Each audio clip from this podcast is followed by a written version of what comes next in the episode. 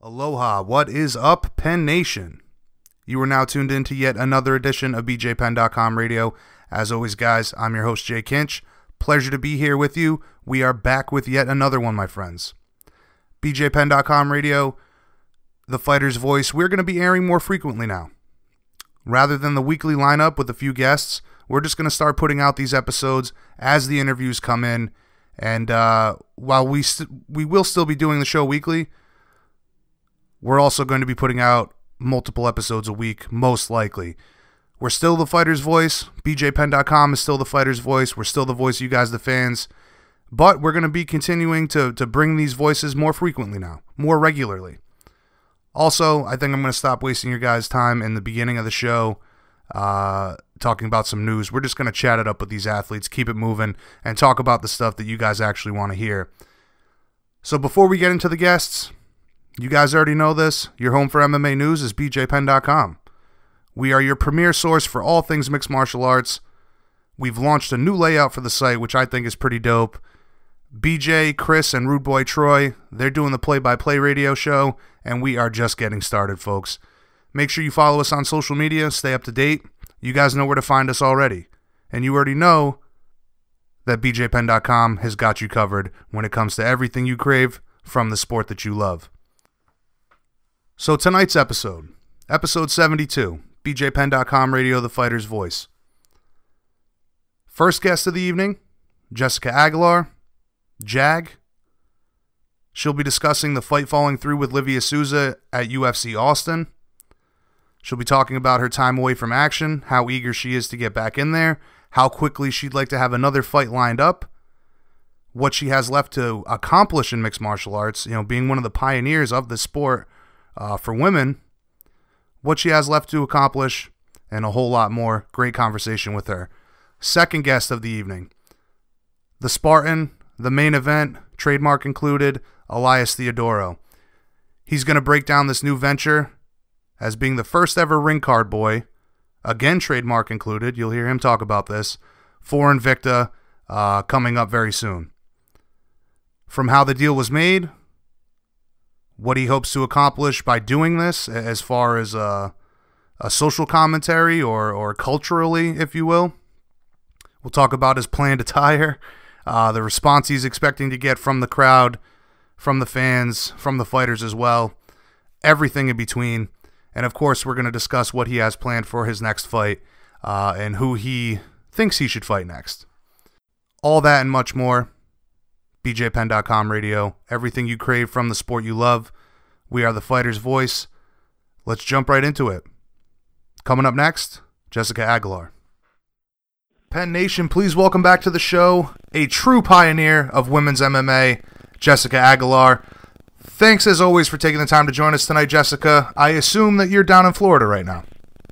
Yes, I am. I'm actually going to be heading down to Orlando soon, so thank you guys for having me, and yeah, let's talk. As I said, always a pleasure. Great conversation with you the previous times that we've had an opportunity to speak. Obviously much to discuss, but before we get into it, I got to know, how is life at the juice bar? I hope that you're busy and making some good money. Yeah, you know, life at the juice bar is good. I can't complain. You know, people love it. We're growing, so it's all good, man. It's all good. You know, it's very convenient because I get to I get to work and then go train, and it's just all there, right? So I'm lucky.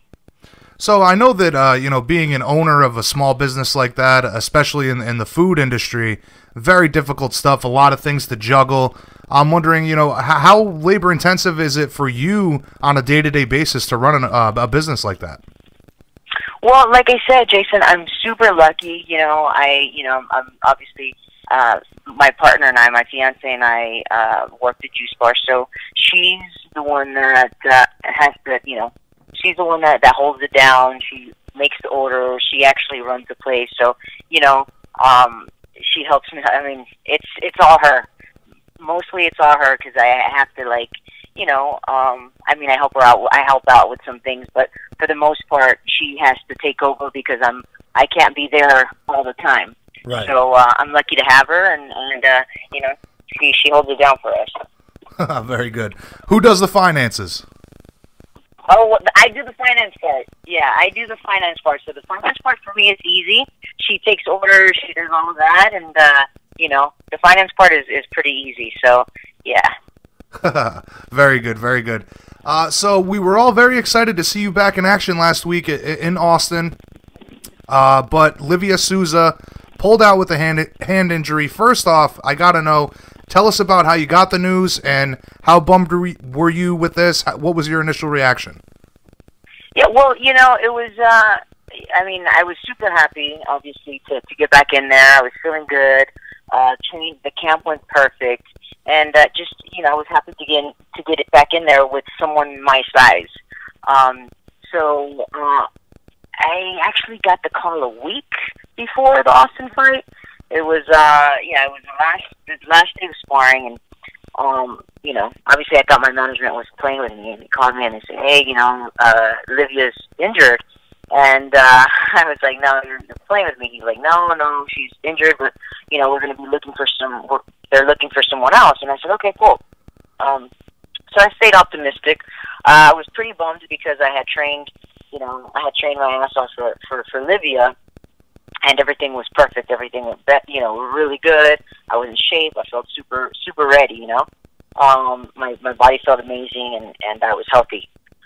So there was a few replacements that came through, and then they for some reason or another they backed out. So you know, it's been pretty.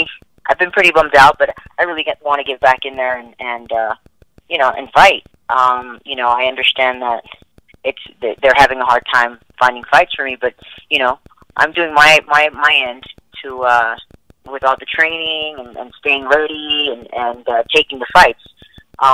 You know, I was ready for the other girls that came through, but you know, like I said, they ended up backing out. So here we are. You know, I'm just I'm gonna stay ready. I'm gonna stay. I'm gonna be waiting.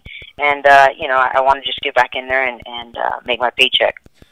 Well, you covered a lot of bases there. First off, I can only imagine, you know, how much the wind is taken out of your sails when you're having such an incredible camp like you're talking about, and then all of a sudden there is no fight and the possibility of no replacements coming up either. But first off, you mentioned that there was some names thrown around. You care to drop any names? Who was a possibility for replacement for Souza? Yeah, sure. Well, the first one, I mean, I post and stuff, but I'm not really good at social media, so I have to get better with that. And, there was Jody. I think Jody. ¿Cómo se llama el último nombre de Jody?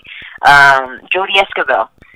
She had, I think, reposted one of my Instagram posts or something, saying like, "Oh, I'll be your Huckleberry," which whatever that means. And so I was like, okay, cool, you know, that's awesome. I mean, we got to fight. So I'm like, yeah, I'm down. Let's do it. Let's take it. And then my management comes back and tells me, oh no, you know, she backed out. I'm like, what do you mean she backed out? She's the one that wants. She's, you know, she's the one that called me out and was available. So then I guess another 2 days or whatever went by, and he was like, just hold on, we're trying, you know, Mick is trying, and, you know, they're doing everything they can. I said, okay, cool. So I stayed training, my head was in, and then he brought another name. He brought Sosa, hold on. Oh, my God. Tatiana Sosa. Okay. Sosa, right? And he brought that name up, and I was like, all right, well, let's go, you know. And we were like, okay, this was like 2 weeks out or a week out. Oh, 2 weeks out, actually, 2 weeks out, it would be 2 weeks out of March 3rd, so that was for the Vegas card. So I was like, yeah, okay, let's do it. And then something happened where they backed out because I think she couldn't make weight. So it's been pretty, you know, it's been, you know how it is. It's the fight game, but, you know, now I'm back to waiting again. Well, still, yeah, I mean, so it's, you know. It's pretty hard, you know, you go through camp, you prepare, you spend so much money, and then, you know, you're back to waiting. Absolutely. So, absolutely. You know, I mean, I love to fight. It's my passion, and you know, I'm just really excited to get back in there, you know, now that I'm healthy and all, but it's been pretty rough. Yeah, so. Like I said, I can only imagine. I mean, your super long layoff, about to return. Everybody's excited for it. The fight gets pulled out from under you, and then the frustrations of not having something else to come to fruition. I know you've got a lot going on outside of fighting, but we always hear about how these kind of things affect fighters financially. Was this a big blow to you there, and did the UFC compensate you at all? No, and obviously, of course, it's a big blow. You know, anytime there's, you know, even though I have my own business, that's separate. That has nothing to do. You know, it's still really hard in the fight game. It's like you said, this is a small business, and you know, it's going great, but it's still. I mean, I'm not making. I haven't. You know, within the last 3 years, I've been not active. I've been inactive. So I dropped, you know, off of the rankings, and I fought twice in about the last 3 years. I've only fought twice. So, you know, when you don't fight, you don't get paid. So it's been pretty rough. It's been pretty rough. Like I said, I love to fight. It's my passion, and I was really excited to fight in the UFC, you know, and eventually retire there.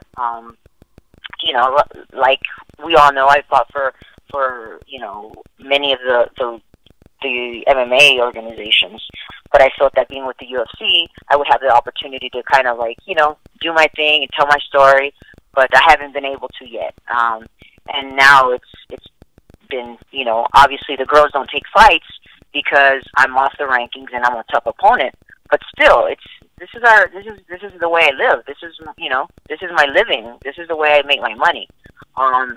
And you know, it's like the girls kind of like pick and choose, you know. The guys will probably, they fight more than, you know, they'll take fights. But the girls are, they don't like to fight just anyone. They don't like the challenge. So that's what we're dealing with right now. And that's kind of a testament to your veteran status and having that old school mentality as a woman's mixed martial artist that maybe the men have that some of the new age women's MMA fighters do not have. Just give me a name, we're going to take the fight, and there is no argument. Right. That's old school. And, you know, I appreciate everything that Nick and my management and the UFC are doing to get me a fight. It just hasn't been, you know, I don't know. It's been really hard. So, you know, I'm just excited. I'm ready to get back in there and, you know, continue my journey. I mean, I don't have much longer, but, you know, these few years that I do have, I really want to kind of, you know, enjoy them and, you know, give it all I have. Absolutely. Make the best of it. And as you said, what a better way to close out a historic career than with the biggest promotion within the sport. But you covered a lot of bases there. Some of it I'd like to get to in a moment. But before we do that, I wanted to talk about the, you know, fighting in Austin. I mean, I know there would have been a ton of Latino support for you there, tremendous amount in Texas. It's such a shame that they couldn't have put you on that card, but was there any talk of possibly fighting in Orlando? I know that would have been big for you as well. Yeah, I mean, they were trying to get me in either of the cards that they could, whether it was, I mean, rebook me for that Austin, which, you know, I had a lot of friends and family and people, you know, I had a lot of supporters going, which, you know, I want to thank, and I always appreciate, you know, them following me and supporting me. So, but yeah, they told me, you know, we'll try to get you on Orlando or the Vegas, but we can't promise anything. So, I mean, yeah, Orlando would have been huge too, since I'm, you know, from American Top Team. We have three of our guys fighting tonight, or tonight, tomorrow night. Scared me there for a minute. That would have been a huge card. Yeah. My days are off, and you know, it was a really good card. But I'm excited to be a part. You know, I'm driving down this evening, and you know, to watch my Tisha's fight is there, so I'm going to support her too, and my teammates. But yeah, it would have been pretty awesome to fight in Orlando here in Florida. Well, I know that there's been talk, there's been some rumors circulating that they want to do Whitaker versus Romero 2 in Miami, if I'm not mistaken. That would be a great opportunity for you. But I can only imagine that you want to compete much, much sooner. Speaking of the time away, I know the last time we spoke, I'm forgetting reasons why, but you know, we haven't seen you in quite some time. What was the reason for the long layoff? Well, you know, I had a few injuries. After my last fight with Courtney Casey, I had another labrum shoulder surgery. So, you know, but now I'm like 8 months off of that post-op. So that was the other reason for the long layoff. I mean, I've like I said, these past 3 years have been pretty rough for me. I've had like several injuries happening, and I've been trying to get over those, and then I get back, and I, you know, have to go back under, and so, but, you know, like I said, for this camp, everything went great. I felt great. My body feels good. I feel like I'm getting my rhythm back. But, you know, unfortunately, it's a fight game. This is what happens, and now I'm just going to stay healthy, ready, and you know, just keep waiting again. You talk another opportunity. Absolutely. Well, you talked about longevity there, and you know, the bumps and bruises that come along with this sport. I believe that you posted something on social media. 12 years at MMA, is that correct? Yeah, that's right. 12 years. That would have been really cool, actually. Now that you mentioned that, I forgot. It would have been like an epic night in Austin, because February 18th would have marked my 12th year anniversary, and I was gonna. That was the day that the fight was. So I was super pumped about that. Yeah, it's been 12 years, man. 12 years. I can't believe it went by so quick. You know, and I'm, you know, I feel happy about my career, but I'm just right now. This last few years haven't been quite as I, you know, thought or wanted it, but I guess it's the sport and it's life, and this is the kind of things that happen. But I'm not going to give up yet. You know, I'm not ready. I feel good, and I still have a lot to give. Have, you know, the story of my journey to share with everyone. So it's not over yet. I couldn't agree more, and not to mention the story, your history of the sport, the longevity that you've had. But also, you're a great representative and ambassador of mixed martial arts as well. So I could not agree with you there more. But you mentioned Courtney Casey. There was a bunch of controversy after that fight with the drug test, the fight being overturned, turned back again. What was your reaction to all of that? No. Everything's clear. I feel terribly sorry for her. So I think, you know, I don't know where it fell through. It's been a while back, but. And so USADA, what USADA does is they keep a history of our when they test us, and they her levels have been like that since she's been tested with USADA. In each state, I think the level of testosterone is a different percentage, a different. It's different in every state. Right. Each commission has their different levels or their different requirements, right? And so in the state of Texas, it happened to be like a 4.4, I think, and she happened to be 6.0 or something. It was higher, but her going back in her history with USADA, where they're testing, it's been regular. So that's just her.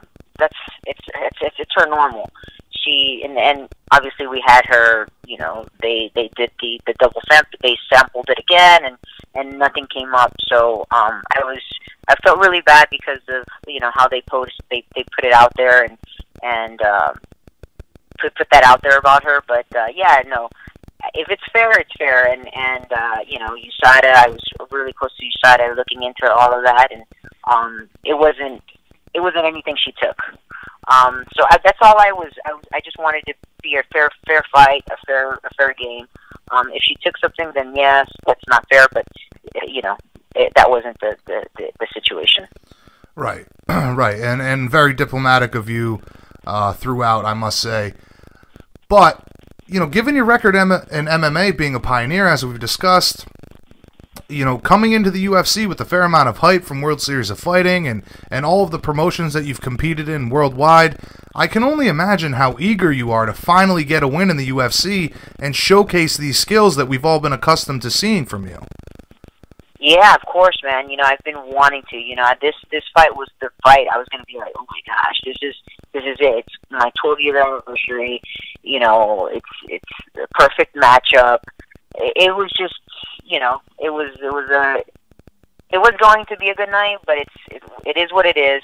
And I'm looking forward now. I I'm just waiting, and I hope that they find me, you know, they put me on an April card as soon as possible.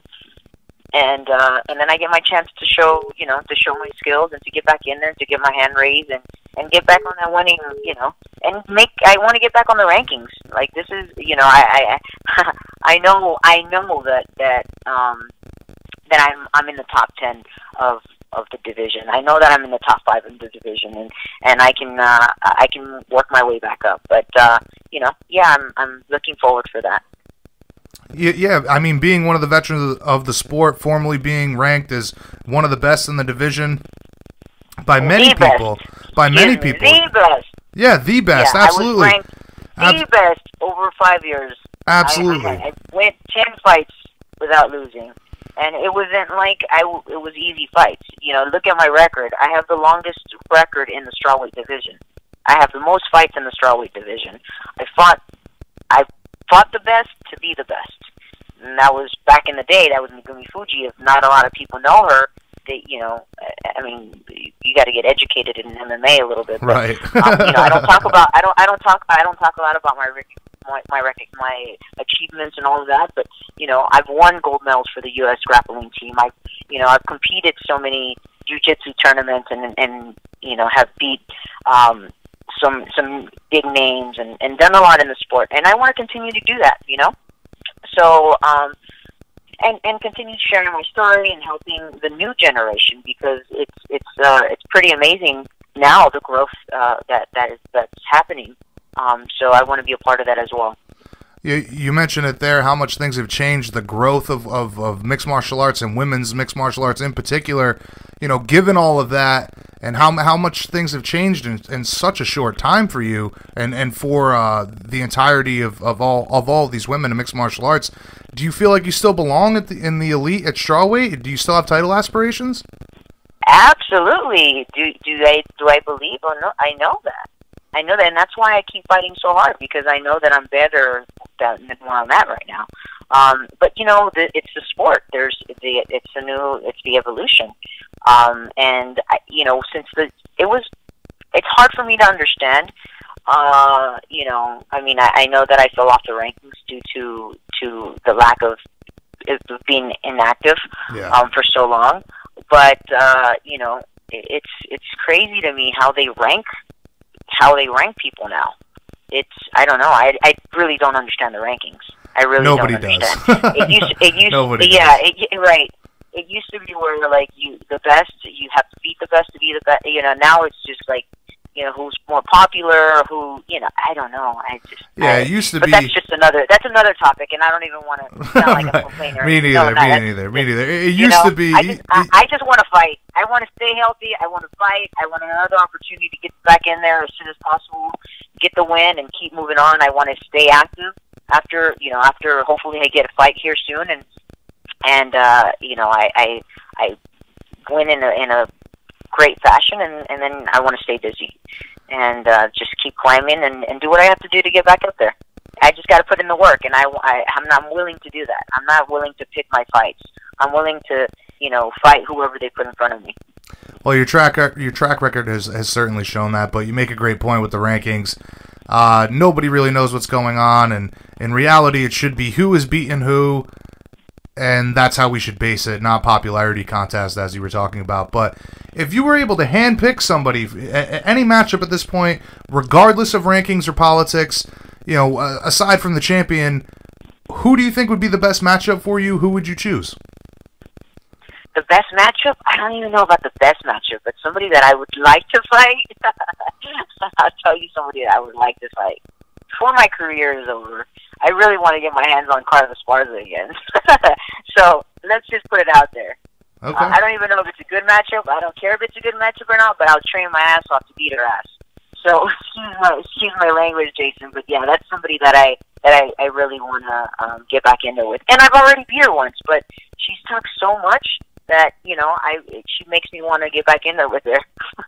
I'm not that kind of person. Like, I really don't have problems with anyone. Like, as a female fighter, you know, for me, martial art is like old school. It's about respect and honor and all of that stuff. So, and I know that it's changed a lot with like people have to talk you know, you have to be a certain way to be more popular and, you know, all these things. But that's somebody I want to get back in there. Yeah, I've talked about it time and time again on the show, the era of trash talk, and how I do miss the old school of the Bushido code and honor and respect amongst your opponents. But, you know, you mentioned Esparza there. She's certainly still very relevant in the sport, in the division. Right. I mean, that's a good matchup for me. I would make that fight. How many fights do you think you need to get back into that upper echelon of the division? One or two, or one big performance, and you're back in the mix? I think I would say one or two. You know, I would have to get back in there and win, like, in the, you know, like, do my thing and take people out, 1-2, and I think I you know, I'd be back in the mix, one or two fights. I mean, if anyone takes them, I understand that they're having a hard time, but, you know, I'm sure there's somebody out there that wants to make a paycheck like I do and wants to, you know, challenge themselves and get a fight. So, hey, the old lady's right here waiting. So when you look at the landscape in the division, again, we've talked about a lot has changed. Who are you most impressed with? You know what? I'm really impressed with Tisha. Honestly, she's, you know, I'm so proud of her. She's worked her way up, and you know, she's going to do her thing tomorrow, and I think she's I've been impressed with her the most. And Rose, obviously, Rose Namajunas, also, I've seen her growth, and, you know, she's a champ in the division now, so I'm really impressed with her. I mean, yeah, those two have. I've seen them grow, and now they're on top. So it's good to see. It's good to see good people on top and doing their thing. You know, absolutely. Tisha's always been talented.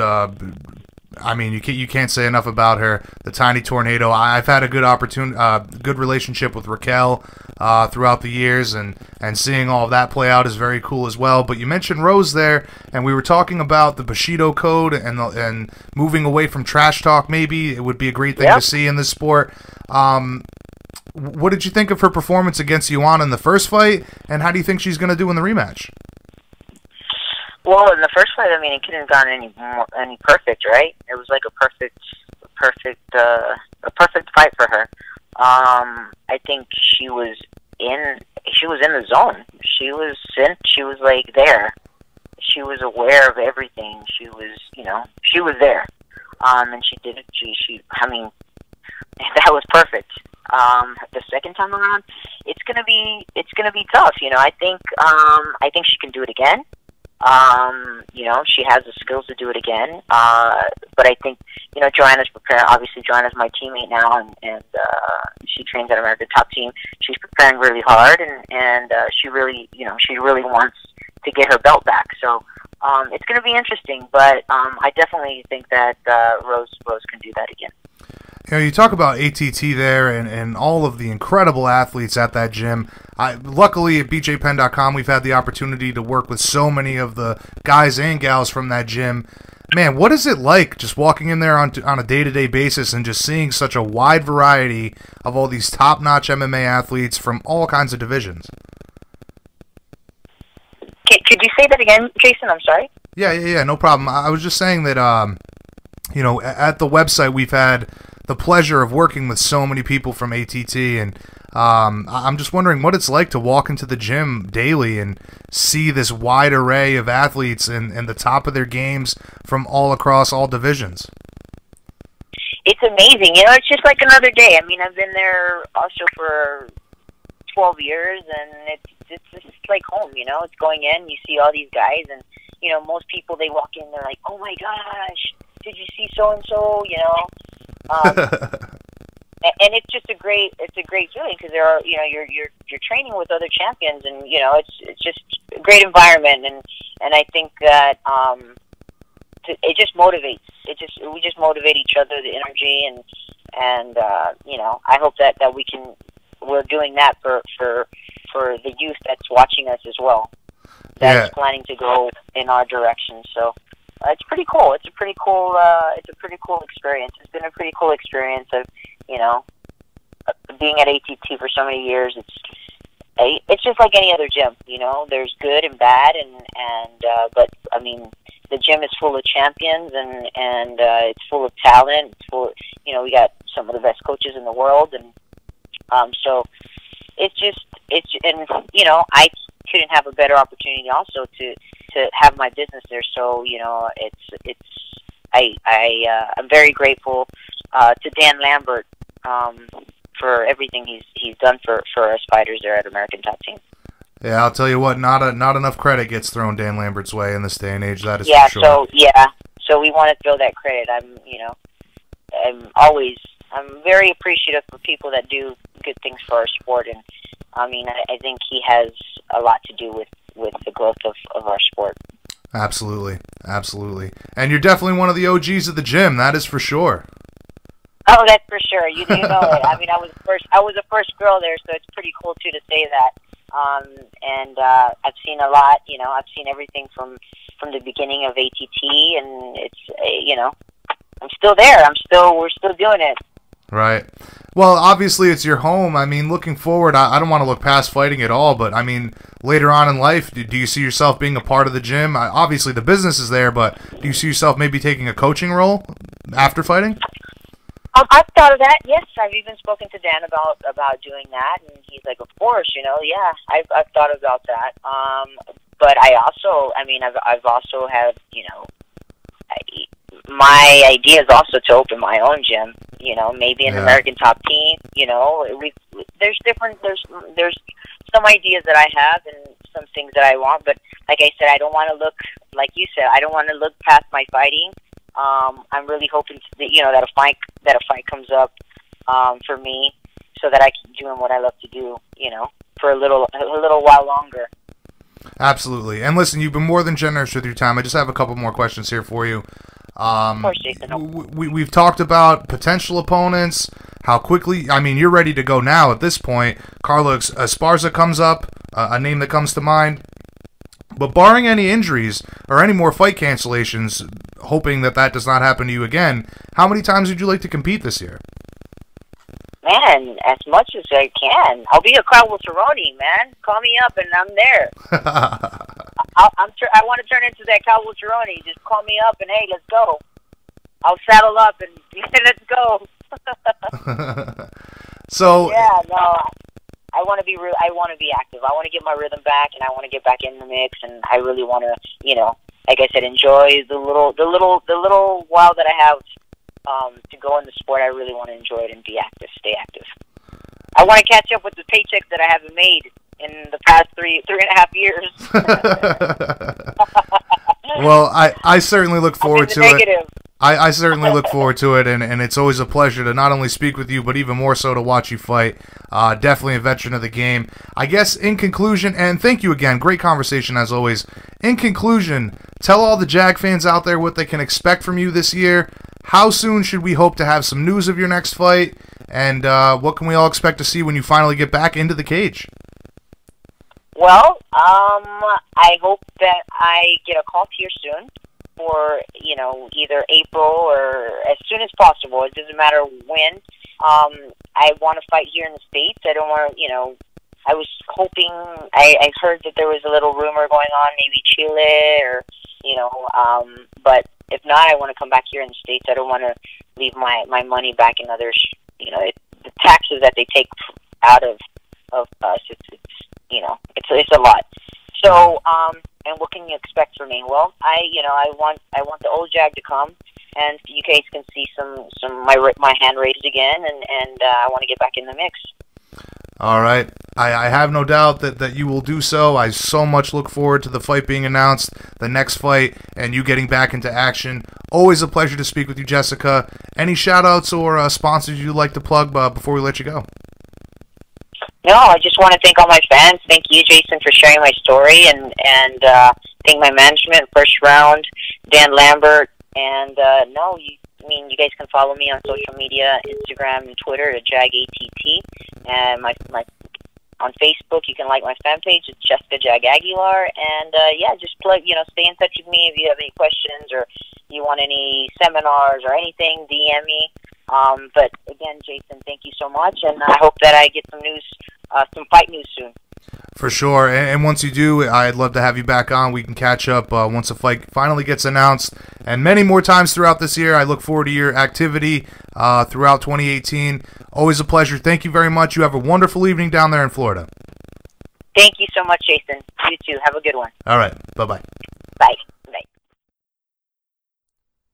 So I hope you guys enjoyed the conversation with Jessica. For anybody that's not familiar with her, go back, read up on her, watch her old fights, and you'll start to understand just how good she is and how long she's been working very hard in this game. I certainly hope that she gets the fight announced soon, and we see her return to that form that we all know she's capable of. Hopefully the fight with Carla Esparza. There's a lot of cool opportunities for her on the horizon if she can put together a couple of big wins and hopefully get that title shot eventually. But as I promised, we're going to keep it moving, guys. Coming up next, UFC middleweight. A man who's done a hell of a job marketing himself. He'll be the first ever ring card boy, trademark included, Elias Theodorou, the Spartan, the main event. We'll be discussing all the projects he has going on, who he'd like to fight next, what makes sense for him, what timeline makes sense for him, whether or not this ring card boy thing is going to be a recurring role for him going forward, and a whole lot more. Coming up next, the Spartan, Elias Theodorou. BJPenn.com Radio, the fighter's voice. All right, Penn Nation, please welcome back to the show the man with the best hair in the business, known as the Spartan, sometimes known as the main event, more recently known as the main event, Elias Theodorou. Thanks for joining us tonight, Elias. Much to discuss, of course. But first off, man, tell me, how is your 2018 going so far? So far, so good. First and foremost, thank you for having me. Always a pleasure to chat. Out to the gate running in many different fields outside of the cage and looking hopefully to get back in there in the cage soon. Really busy week, but having fun the whole dang way through. I have no doubt, man. I want to say the last time we spoke was like right before the Cesar Fajeda fight. Been a while, man. Since you've had that fight, you've gone 1-1 in the UFC. Most recent win was over Dan Kelly in Sydney, Australia. Before we get into this awesome news, being the ring card guy for Invicta, what's next for you? Any news on an opponent? No news yet. Looking to jump in April-ish, April-May, but always ready. I'm a professional athlete, 365, and even though I have a very busy day, outside the cage, I'm still training every single day, and a professional athlete as well. For sure. So you mentioned April there. Is there any venue or date you have in mind in particular? Yeah, no, I think a lot of this also depends on who's available. Obviously, I want to look to the top 15. I had my eyes on someone like Krzysztof Jotko. I had my eyes on, someone potentially like Paulo Costa, but they're now all paired up. So I think one person that's available that isn't necessarily on the top 15, but just makes sense in order and would be an honor to compete against them, would be Thales Leites. He's had a lot of fights in the UFC. He's a vet. He's had a resurgence in his striking. So he's obviously a dangerous ace on the ground. But he's also showed that he has some hands on him, heavy hands on him. And I think it would be a test to me because. I put myself in different positions where he could take advantage of, and it will force me to think around that and not give up my neck at any point. Not against a guy like that, that's for sure. I would agree with you there. But it sounds like you're a man with a plan. Not only do you know when you want to compete, you have some opponents in mind. I mean, how realistically, how soon would you like to have an announcement? I have the next match. Sorry, I didn't quite hear you there. No, I mean, like I said, you're a man with a plan at this point. You know who you'd like to compete against, but I mean, how soon would you like to have something finalized? Yeah, no, I want to fight in April. I'm talking to my manager, and again, like I mentioned, a lot of this has to do with who's available. There's, I like to look at it in the best kind of way, but the UFC's a traveling circus. It literally opens up shop and is moving at the moment, so. I want to fight as soon as possible, but I'm very easily keeping myself entertained in the many different things I have going outside. Right. So the next few weeks, coming month, hopefully you'll have something finalized, a contract signed for your next fight. Yeah, that's exactly right. Okay. And again, my management's in conversation with Mick, and we'll figure out something soon. I'm not too concerned about it, and I want to stay active. True, true, true. I have no doubt. Now, again, a ton to discuss with you, but real quick, I wanted to get your thoughts on Yoel Romero finishing Luke Rockhold. It was a devastating attack in regards to finish. No, Yoel is one of, if not, like, really top pound-for-pound best athletes to ever compete. Again, at his age and his ability to just jump into mixed martial arts with such success, he's 40 and he's just at the top of the heat.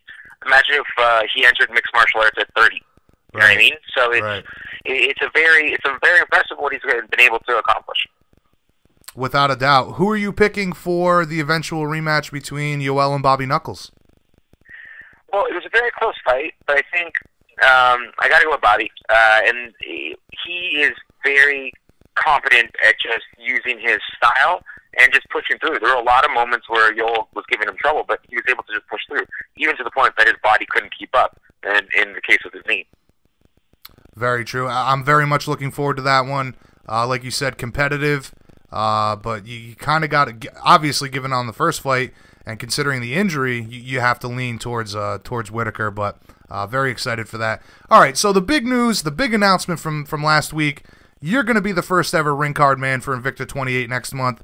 Not only is this a history-making event here, but a very cool move by you, if I must say myself.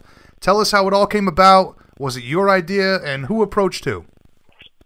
Yeah, no, obviously it was a really exciting idea, and well, exciting week on just, an idea that's kind of been in the works for a couple of weeks, a month or so now. I used it as an opportunity to launch my YouTube channel, The Main Event, trademark included.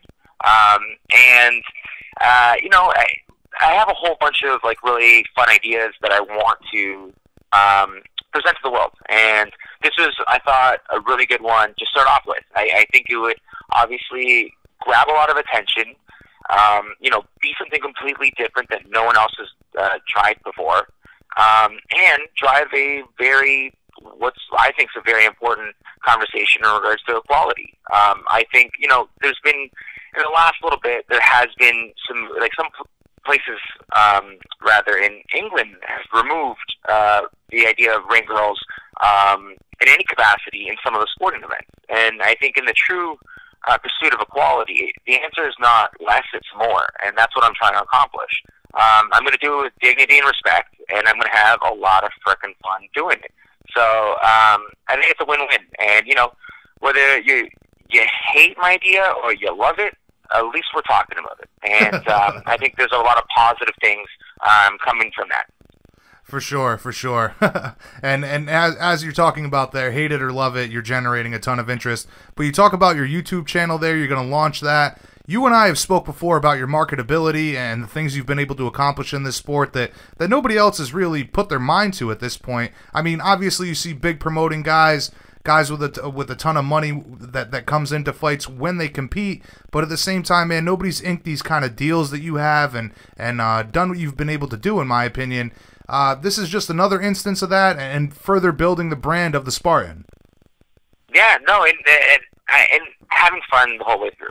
I chose to be a mixed martial artist because I fell in love with the sport, but I saw a great opportunity when I was in university for my advertising degree to essentially make myself the brand that I am promoting, the brand that is me.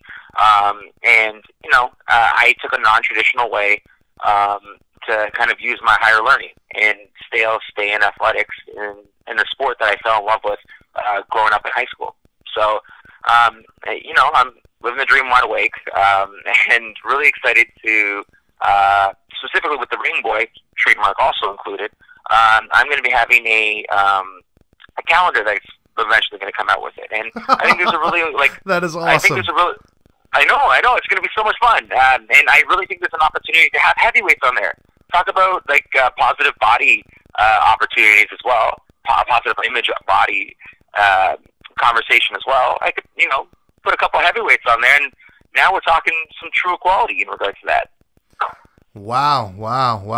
I mean, obviously, you not touch, but you think of all of this ahead of time. You leave no stone unturned is what I meant to say, but honestly, man, this is all planned out. The calendar idea following this, is there a timetable for that? When would you like to release something of that nature?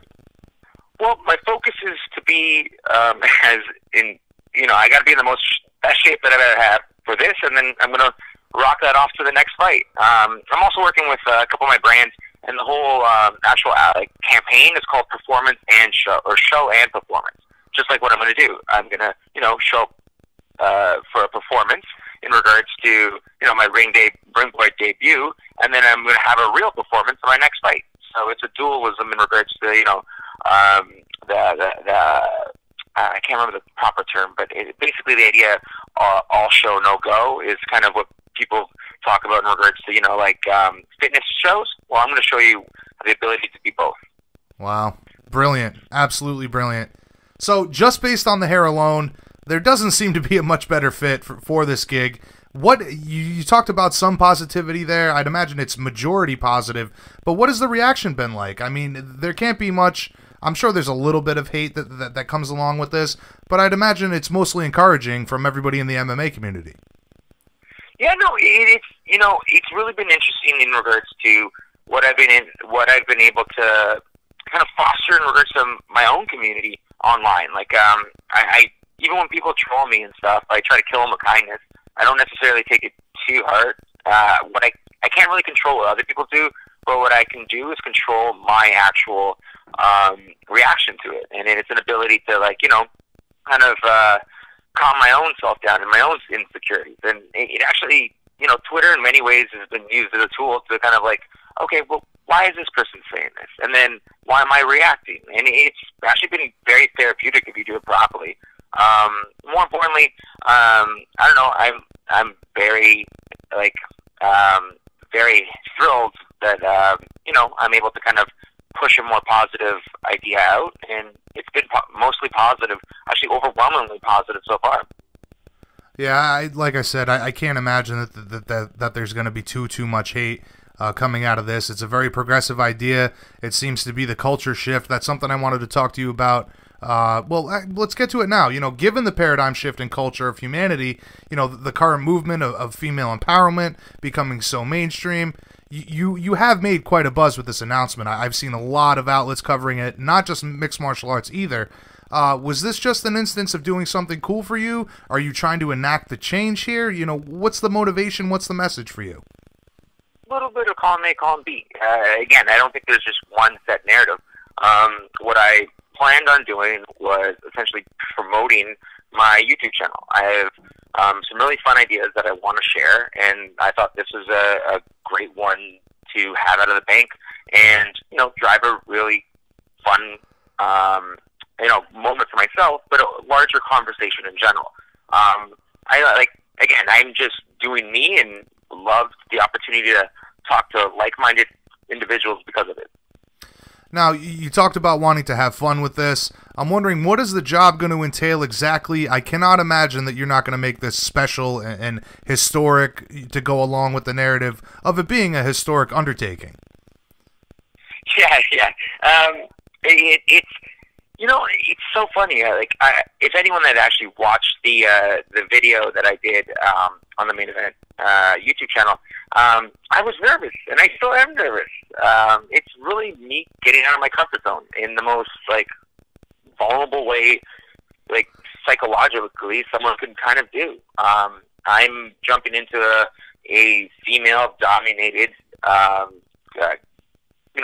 career, and I'm trying to do it my own way, but in a classy and tasteful way. So what's the dress code going to be? Are you going to go in there Chippendale style? I mean, what? No.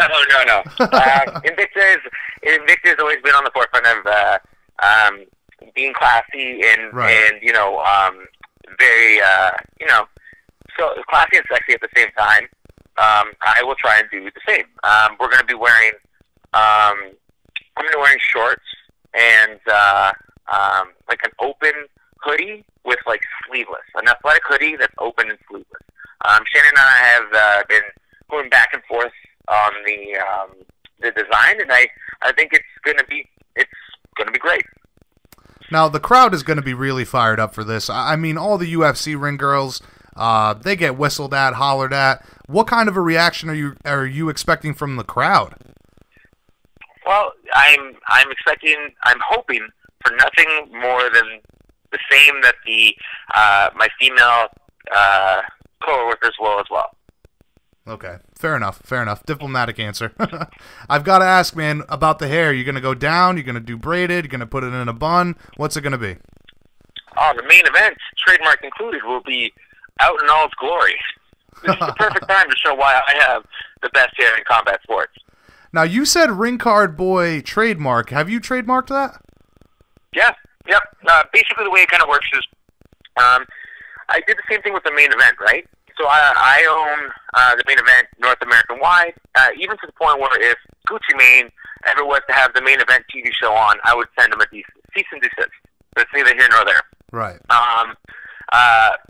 So I'm essentially in the process with I've already done the Canadian, and now I'm in the process of filing an application, etc., etc. But either way, I pretty much have claim from it in my Canadian trademark earlier this year that makes it retroactive, and it's kind of like a game of who did it first. So, I already have kind of claim to it, and by the end, I think it's 2 months, I'll pretty much have the direct ownership of it in the States, but it's essentially mine. So, is that just a good business move by you, or are you really trying to spearhead something that maybe you'll be involved with moving forward? Yeah, no, definitely. I think Ring Boy can last way past my athletic career, and I think there's a huge opportunity. Again, if it becomes a successful calendar, what else can come from that? The main events, there's a podcast. I also have a couple other really exciting things in the works for 2018 that once the chips start falling, everyone will kind of... again, let's just say that Ring Boy, I'm really excited for it, and it's probably one of the next 5 things I have to announce this year. Yeah, I know you're a guy that keeps busy, and there was a couple other questions I had for you about previous projects that we had talked about, but I'm wondering, it sounds like this is not going to be a one-and-done thing for you. This is a recurring role that you're anticipating going forward. Yeah, I'm hoping so. And the conversation I've had with the Invicta team has been, supportive, and I'm so excited to be part of the team, and looking to make it a long-lasting thing. So, speaking of roles, it's been a long time since we spoke. I wanted to ask about the Street Fighter movie. Did that ever finish filming? Did it get released? Did I miss the release? What's going on with that one? Still in the works. So, it is one of the really exciting things about this. It has allowed me to learn in many different fields, and this movie is no different. If anything, it has allowed me to totally understand how a business works, because when you essentially put together an independent movie, similar to the hit that happened, Get Out, right? So the purpose of what you do with these companies is you essentially start it on a certain date, and you do sometime, let's say an Indiegogo, right? And all that does is it shows the first little bit of the first little bit of income that your new company has, and that's essentially your film, and that's how you get started. So I'm going to be starting an Indiegogo shortly, just to kind of, again, it's the almost the, think of it as like the virtual, not even a virtual, the figurative, when people break the ground for a home or like a building that they're going to do, they break ground or whatever. It's the same kind of a concept. So I'll be announcing an Indiegogo in the next little bit. It's going to be really fun. We changed the title now at this point to Last Hit, and that is a working title because we are in early conversations, with basically the people that own the trademark, and we're just filing the details before we can officially call it what we want to call it. Cool, man. You talk about crowdfunding there, and especially with independent films. I mean, I actually went to school for digital recording, so I'm pretty familiar with the film side of things as well, and I know how tough it is to do an independent film. I mean, just getting the funding alone to do it right. But you mentioned crowdfunding. I'm pretty sure Super Troopers 2 got all of their money through crowdfunding. Yeah, that's a classic. I'm so pumped for Super Troopers 2, actually. Right, obviously, right. Schnoz Bears definitely tastes like Schnoz Bears.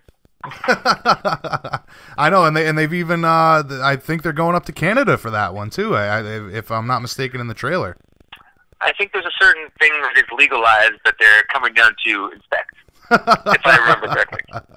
Awesome, awesome. So, staying on topic with all the work you have outside of mixed martial arts and competing in combat sports, how is the life as face of Pert Plus, man? Live and well, just like my hair. No, you know, I'm really excited to potentially bring actually a bunch of Pert swag to Invicta. And, you know, if all goes well, every single competitor will have their own 2-in-1 to take home. Wow. Wow. That would be a huge promotional kick for you. That'd be awesome, dude. I think so, too. And again, the real beauty about this is the fact that Shannon has been so open and, you know, just a great, you know, person to work with. And I couldn't be more honored to be a part of the team, and I'm really thankful for all of her help. Yeah, Shannon Knapp does not get enough props in this sport, that is for sure, man. Yeah, 100%. But you know what? She is someone that is always pushing forward, you know, hustling hard and working hard, and she's too busy putting her head down and working to even care. Right. That's her least concern. She's more about putting on great fights with great athletes, and yeah, for sure, man. All right, so one more off-topic thing before we wrap this up. Tell me about life at TriStar and what is the word with GSP? You got to give me the scoop, man. Yeah, it's scoop right now. No, I'm, you know, making my time both in Toronto and Montreal as per usual. Currently in Toronto, but I will be there later this week. You know, it keeps on keeping on in regards to, obviously one of the beautiful things about TriStar is you know, what I fell in love with mixed martial arts was the idea of the fighter's ring. And, they very much have people coming in from all over the world to train there. And it's an amazing thing to kind of be a part of that. Definitely. So, getting back to your own career, I know you said that you'd like to compete coming up here soon. You hopefully have a fight announcement within the next month or so. How many times would you like to compete this year? And will the Spartan break into the top 10 for sure in 2018? I'm hoping for at least 2, maybe 3. It just depends on all the outside stuff. But after my next opponent, if they're not already ranked, I'm definitely looking for a ranked opponent. Without a doubt, I certainly hope that that's in the near future for you.